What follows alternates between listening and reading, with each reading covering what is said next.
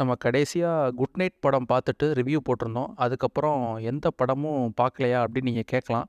But பத்து நாள் ஆயிடுச்சு கிட்டத்தட்ட ஒரு ரெண்டு மூணு படம் பார்த்தேன். பட் அதெல்லாம் தாண்டி நிறையா கல்யாண சுபகாரியங்கள் வேறு வந்துருச்சு. ஸோ அது அங்கங்கே போக வேண்டிய சூழ்நிலைகள் ஆயிடுச்சு எவனாவது ஃப்ரெண்டு ஃபோன் போட்டாலே சொல்கிறா மச்சான் அடுத்து எப்போ கல்யாணம்? எந்த மூத்தத்தில் வச்சுருக்க? எந்த ஊரில் வச்சுருக்க? அப்படின்னு தான் கேட்க தோணுது. ஏன்னா அந்தளவுக்கு ஆகி இப்போ. ஸோ அதுவும் இந்த மே மாதம் கல்யாணங்கள் வேறு எப்பா முடியல. எத்தனைடா வைப்பீங்க? அப்படிங்கிற மாதிரி தான் இருக்குது பட் இருந்தாலும் இந்த கலையபுரத்துக்கு நடுவுலையும் நம்ம ரெண்டு மூணு படங்கள் பார்த்தோம். அதில் எனக்கு ரொம்ப பிடிச்ச படம் தான் சிசு. ஆமாம் சிசுன்னு எதுவும் தமிழ் படம்னு நீங்கள் நினச்சிக்க வேணாம். இது ஒரு இங்கிலீஷ் படம். அதாவது நம்ம நிறையா வெப் சீரிஸ்லாம் பார்க்குறோம். இந்த லாக்டவுனுக்கு அப்புறம் நிறையா உலக படங்கள்லாம் பார்க்குறோம். பட் அதெல்லாம் பார்த்தாலும் அதுலேயுமே நம்ம தமிழ் சினிமாவை தேடுவோம். ச்சே இதில் ஒரு மாஸ் கமர்ஷியல் திங்க் இருக்கே அப்படின்னு நம்ம பார்ப்போம்.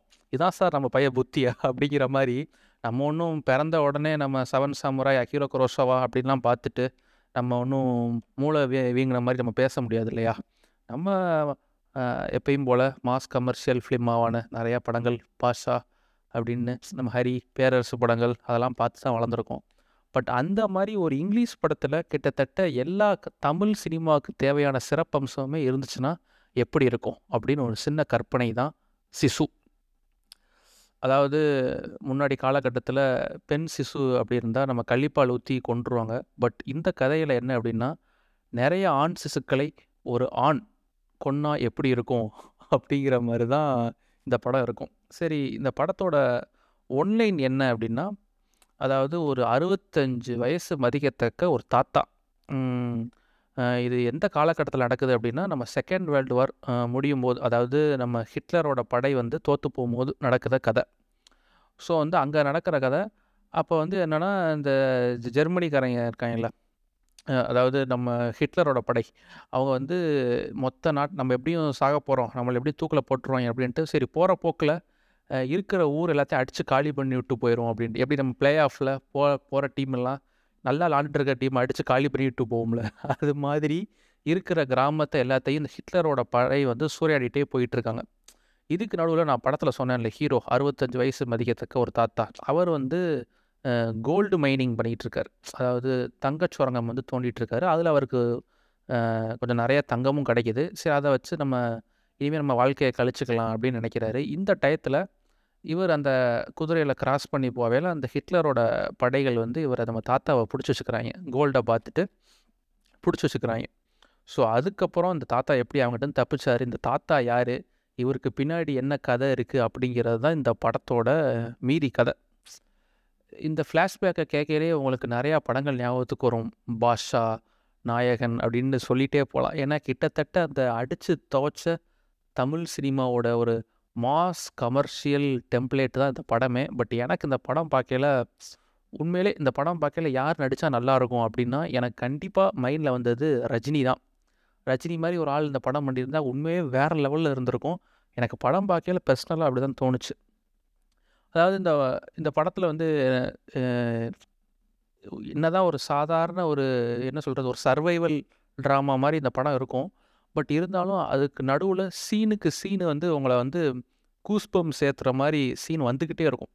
அதாவது ஃபஸ்ட்டு ஒரு சாப்டர் சாப்டராக தான் இந்த படம் வந்து போகும். ஃபஸ்ட்டு எடுத்தோடனே இந்த தாத்தா தங்கம் தோன்றது அதெல்லாம் காட்டுவாங்க. அதுக்கப்புறம் வந்து இந்த தாத்தா வந்து பிடிச்சி வச்சுக்கிடுவாங்க அந்த ஹிட்லரோட படை. அதுக்கப்புறம் அங்கேருந்து தப்பிக்கிற ஒரு சீன் இருக்கும். அதெல்லாம் வெறித்தனமாக இருக்கும். இவருக்கு தாத்தாக்கு வந்து ஒரு பில்டப்லாம் கொடுப்பாங்க. அவன் யார் தெரியுமா? அப்படின்ட்டு.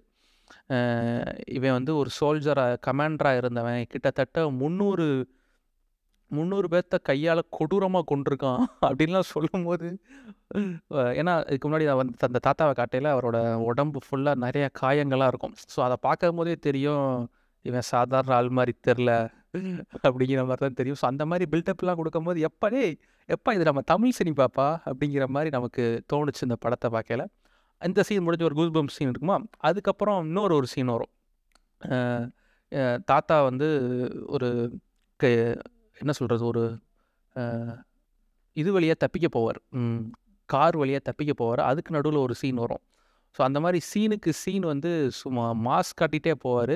சில நம்ப முடியாத காட்சிகளும் இருக்கும் கடைசி. பட் இருந்தாலும் நம்ம எப்படி மிஸ்கின்னு சொல்கிற மாதிரி அதை கடந்து போயிருங்களேன். ஓட்டட்டுமே சார் கார் ஓட்டட்டுமே சார் அப்படிங்கிற மாதிரி இதை நம்ம கடந்து போயிட்டால் நல்லா இருக்கும்னு நினைக்கிறேன். ஏன்னா ஒரு சாதாரண ஒரு சர்வைவல் திங்காக அந்த படத்தை சொல்லாமல் இதுக்கு ஒரு பேக்ட்ராப் கொடுத்து செகண்ட் வேர்ல்டு வார் எப்படி ஆச்சு என்ன ஆச்சு அங்கே உள்ள மக்கள்லாம் எந்த அளவுக்கு பாதிக்கப்பட்டாங்க அந்த மாதிரி காட்டுறதாகட்டும் அங்கே உள்ள மக்களை வந்து பெண்களை வந்து எப்படிலாம் சிறைப்படுத்தி கொடுமைப்படுத்துனாங்க அப்படிங்கிறதையும் இந்த படத்தில் காமிச்சிருப்பாங்க. ஏன்னா ஒரு ஊரையே சூறையாடிட்டு போகும்போது ஆண்களை ஃபுல்லாக கொண்டுட்டு பெண்களை ஃபுல்லாக தன்னோட செக்ஸுக்காக பயன்படுத்துகிற விதமாக இருக்கட்டும் அதெல்லாம் அப்படியே காமிச்சிருப்பாங்க இந்த சீனில் பட் அதுக்கப்புறம் அந்த அந்த பெண்களை இந்த மாதிரி பயன்படுத்துகிறாங்களா அந்த பெண்கள் வந்து ஒரு ரிவெஞ்ச் எடுப்பாங்க அந்த படத்தில். அதை பார்க்கும்போது உண்மையாகவே செம்மையாக இருக்கும். அவங்கள எத்தனைக்கும் இந்த படத்தில் வந்து நம்ம ஹீரோ அந்த தாத்தா வந்து டயலாக்கே பேசியிருக்க மாட்டார். எனக்கு தெரிஞ்சு ஒரு மாஸ் ஃபிலிம் நான் இவ்வளோ நிறையா படங்கள் பார்த்துருக்கேன். ஒரு ஹீரோவுக்கு ஒரு மாஸ் ஹீரோவுக்கு டயலாக்கே இல்லாமல் கடைசி கிளைமேக்ஸில் மட்டும் ஒரு ரெண்டு மூணு வார்த்தை பேசுவார். அவ்வளோதான். ஸோ சும்மா கண்ணிலே நடிக்கிறான்டா மனுஷன் அப்படிங்கிற மாதிரி தான் அந்த படத்தில் நடிச்சிருப்பார். அந்த அளவுக்கு படம் உண்மையிலே என்னதான் ஒரு லார்ஜர் தென் லைஃப் படமாக இருந்தாலும் பார்க்குறதுக்கு நிறையா கூஸ்பம்ஸான சீன்ஸ் தேட்டரில் பார்த்துருந்தா இன்னும் வேறு லெவலில் தெரிச்சிருக்கோம். ஸோ யாராவது ரீமேக்லாம் பண்ணாங்கன்னா கண்டிப்பாக ரஜினியை வச்சு பண்ணாங்கன்னா உண்மையாகவே வேறு லெவலில் இருக்கும். ஸோ அதுக்கு ரஜினி மாதிரி ஒரு ஆளுக்கு வந்து தீனி போடுற கதை தான் இந்த சிசு. சிசுனா என்ன மீனிங்னு அந்த படத்திலே சொல்லியிருப்பாங்க. அதாவது எதையுமே கிவ் அப் பண்ண மாட்டான். ஒரு மாதிரி ரொம்ப அடமெண்ட்டாக அடமா இவனுக்கு வந்து சாவே கிடையாது. சாக மறுப்பவன் அப்படிங்கிற மாதிரி சொல்லுவாங்க. இந்த படத்தில் டைலாக்ஸே அப்படி தான் வரும். ஸோ இவர் கொடுக்குற பில்டப் ஆகட்டும் எல்லாமே இந்த ஆளுக்கு ஒத்துதாயா அப்படிங்கிற மாதிரி தான் இருக்கும். ஸோ அந்த மாதிரி சீன்ஸ் தான் இருப்பாங்க. கிட்டத்தட்ட ஒரு படத்திலே தேவையில்லாத கேரக்டரு நம்ம ரெண்டாயிரம் ரூபா நோட்டு மாதிரி எதுக்கு வந்துச்சு எதுக்கு போச்சுன்னு தெரியாத மாதிரி தேவையில்லாத கேரக்டர் எதுவுமே இந்த படத்தில் இருக்காது. எல்லாமே படத்துக்கு தேவையான அந்த கதையை நகர்த்துறதுக்கு தேவையான கேரக்டர்ஸ் தான் அந்த படத்தில் ப்ளே பண்ணி வச்சுருப்பாங்க. ஸோ அந்த ஆக்டர் எனக்கு யாருன்னு தெரியல. உண்மையாகவே மனுஷன் வேறு லெவலில் நடிச்சிருக்கான். அப்படின்னு தான் சொல்லலாம் ஏன்னா அறுபத்தஞ்சு வயசு ஆளாக காட்டும் போது அந்த ஆளுக்கு உடம்பு பார்த்தீங்கன்னா சும்மா அப்படியே வேறு லெவலில் இருக்கும். நல்லா முறுக்கேறி அந்த மாதிரி ஒரு ஆளை எப்படி பிடிச்சி கேஸ்ட் பண்ணி போட்டாங்கன்னு தெரியல. ஸோ தேட்டரில் வந்துச்சு. தேட்டரில் வந்த சூழ்நிலையில் நம்ம பார்க்க முடியல அப்போ இருக்கிறதுல. ஸோ இப்போ இப்போ வந்திருக்கு. ஸோ பார்த்து நான் எனக்கு கிடைஞ்ச அந்த ஃபீலை உங்களுக்கு இருந்துச்சா? அப்படி இருந்தால் சொல்லுங்கள் ஸோ ரொம்ப நாளைக்கு அப்புறம் ஒரு இந்த மாதிரி ஹாலிவுட் படத்தில் நம்ம தமிழ் சினிமா டெம்ப்ளேட்டில் பார்த்த மாதிரி ஒரு ஃபீல். எனக்கு இந்த வெப் சீரிஸ் பிக்கி பிளைண்டர்ஸ் பார்க்கையில எனக்கு அப்படி தான் தோணும். ஏன்னா பிக்கி பிளைண்டர்ஸ் வந்து நிறையா அந்த தமிழ் சினிமாவோட டெம்ப்ளேட்லாம் இருக்கும். அந்த மாஸ் இன்ட்ரோ இருக்கும். அதுக்கப்புறம் டைலாக்லாம் இருக்கும். ஒரு எபிசோட்லலாம் தாமஸ் செல்பி அடித்து கீழே உட்கார வச்சுருவாங்க. ஸோ அந்த மாதிரி பிக்கி பிளைண்டர்ஸ்க்கு அப்புறம் ஒரு ஹாலிவுட் படத்தில் ஒரு தமிழ் சினிமா டெம்ப்ளேட்டோடு இருக்கக்கூடிய ஒரு படம் தான் இந்த சிசு.